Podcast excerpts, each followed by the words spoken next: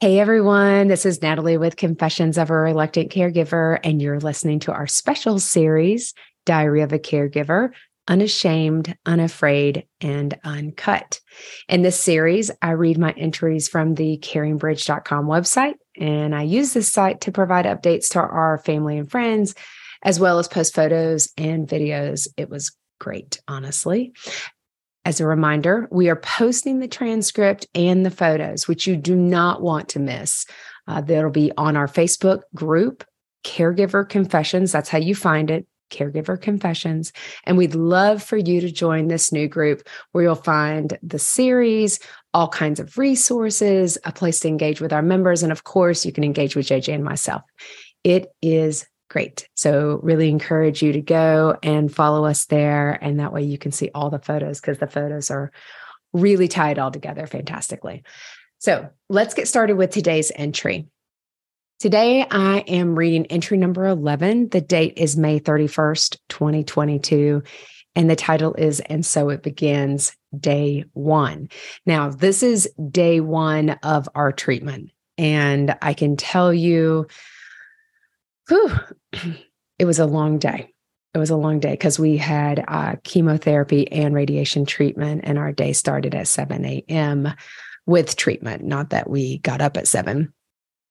So, without further ado, hello, friends. This is a short one, but I wanted to drop a quick update. The good news we made it. We made it through day one, but boy, are we exhausted physically, mentally, and emotionally. We experienced all the feels of a first day excitement to finally get started kicking cancer's butt, anxiety about what to expect, fear of the unknown, and everything in between. We put on our smiles, our brave faces, and expressed gratitude to every person we met. And of course, in return, experienced the same generosity and kindness from every person we met. The morning was a bit hectic, which was to be expected, but we made our way to the New York Proton Center and successfully had Jason's first treatment. We met with several doctors who reminded us of our symptoms and how to treat them. Check. Then we made our way to Memorial Sloan Kettering, gave our weekly payment of blood for the clinical trial, and then met with our chemo oncologist. She gave us all the dastardly side effects and treatments for them. So we stocked up on the appropriate lotions for crispy skin. It's coming. And four different types of anti nausea medication. Check. Then it was off to chemo, and whew, that took a minute, more like six hours. But we had all the technology one could carry to entertain us. As we sat there watching the last few ounces of IV fluids drip into his veins, we reflected on our first day. First of 15 radiation treatments done. First of four chemotherapy days finished. We succeeded, nailed it, owned it, finito, called it a day. And more important, we are grateful Grateful for the emails, cards, texts, calls, and words of encouragement from so many of you. It means more than you'll ever know. Tomorrow is day two, radiation at 7 a.m., followed by chemo at 9:15.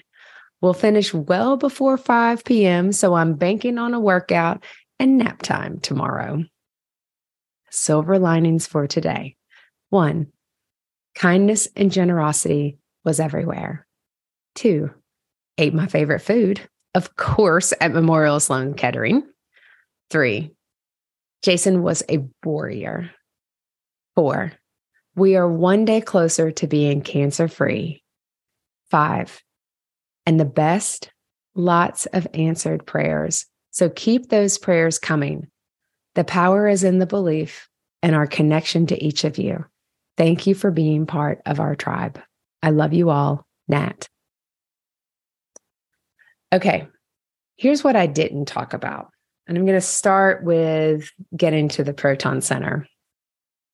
That was hectic. I, I, I didn't even go into our first ride on Uber. This is would be we, we'd taken Uber numerous times, but this was like the first ride to the New York Proton Center. We had to be on time and we had no problem whatsoever. So thank you, Uber. Thank you. Thank you. Um, that was the first of many to our doctor's appointments. Um, but imagine going in, we've signed in, and Jason walks back. And then I sit there and and I'm going to tell you, I'm always listening to my Christian music statement uh, station, uh, Divine Sound Radio on Amazon Music. It's free, and all I can say is like, thank you, Amazon, because I when I say I listen to it every day, I listen to it before when I woke up in the morning and I was getting everything ready before Jason got up. I listened to it and while he was in treatment, I listened to it anytime I was by myself. I had no interest in watching TV. I just needed comfort and music is so regulating. It was just it's it's so good. And so um, the Christian radio station really brought me so much comfort. But it's 7 a.m. Jason's going back there and I just start crying. I'm listening to music and I'm crying and I'm I'm feeling so overwhelmed. You know, I, I just I, ha- I was by myself. Um, and I'm grateful that I was by myself as the realization kind of washed over me. We're in New York City. We're not there for vacation. Jason is getting cancer treatment. And honestly, I felt so alone. And I just, I just sat there. I just felt sorry for myself. I just kept thinking, I'm not supposed to be here. And then I have those moments, you know, how those moments where you're like, you're you're upset and you feel sorry for yourself and then you just get pissed a little bit and you're like i can't believe this is happening to me this is not what i signed up for i mean i'm serious when i say i'm sitting there like i didn't sign up for this in my marriage like i didn't sign up for this like i love jason i'd bury him a thousand times over but i didn't i didn't want cancer this is not what our life was meant to be we're supposed to be at home with the dogs and we're going to work and we're living a great life with our friends and family and yeah, that's not where we were. And I kept thinking, why me? And it really wasn't why me. I didn't ask myself that. I asked God. I said, God, why me?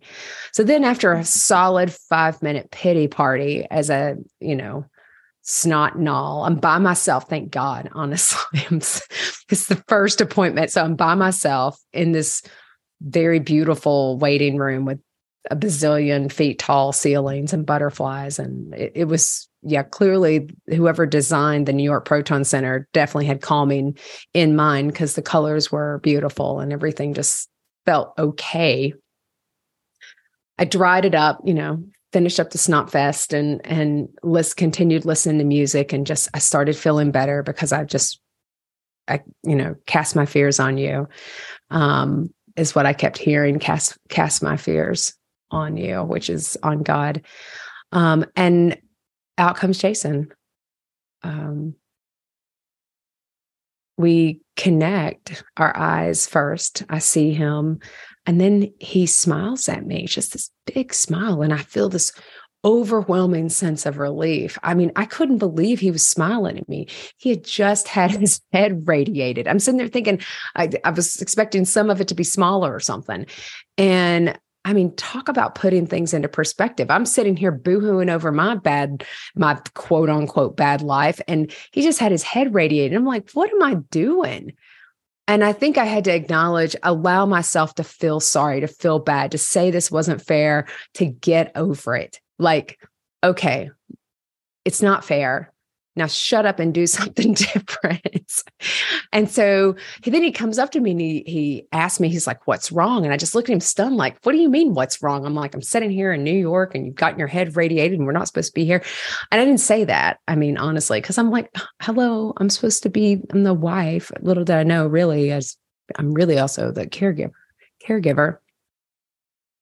And um I said, you know, I said, oh, it's just really hard just having the realization of everything going on. I just feel awful that you have to have that. I didn't want to tell him I was having my own personal pity party. So, because I thought, gosh, he'll judge me, being like, what do you got to complain about? You're sitting out here just chilling. Then I quickly said, how'd it go? And he said, it was okay. And the mask really freaked him out, but he made it. And then he laughed and said, Look at the marks on my head and on my face. I look like a tuna who got caught in a net. Now, the pictures are going to be up on the, on the site, but he was right. He absolutely looked like someone had put fishnet over his head and kind of like sprayed it so that you could see the lines like he had gotten caught in tuna. And so we laughed and then we went off and we went on to Memorial Sloan Kettering for the chemo appointments.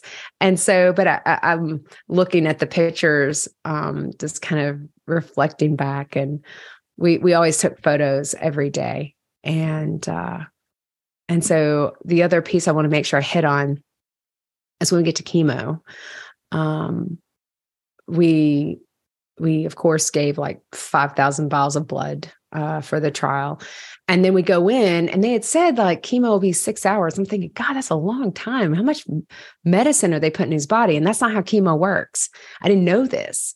Um, chemotherapy you have to have um, you have to be hydrated enough because the cisplatin which is his uh, chemo medicine for him um, is you have to have it will it will destroy your kidneys.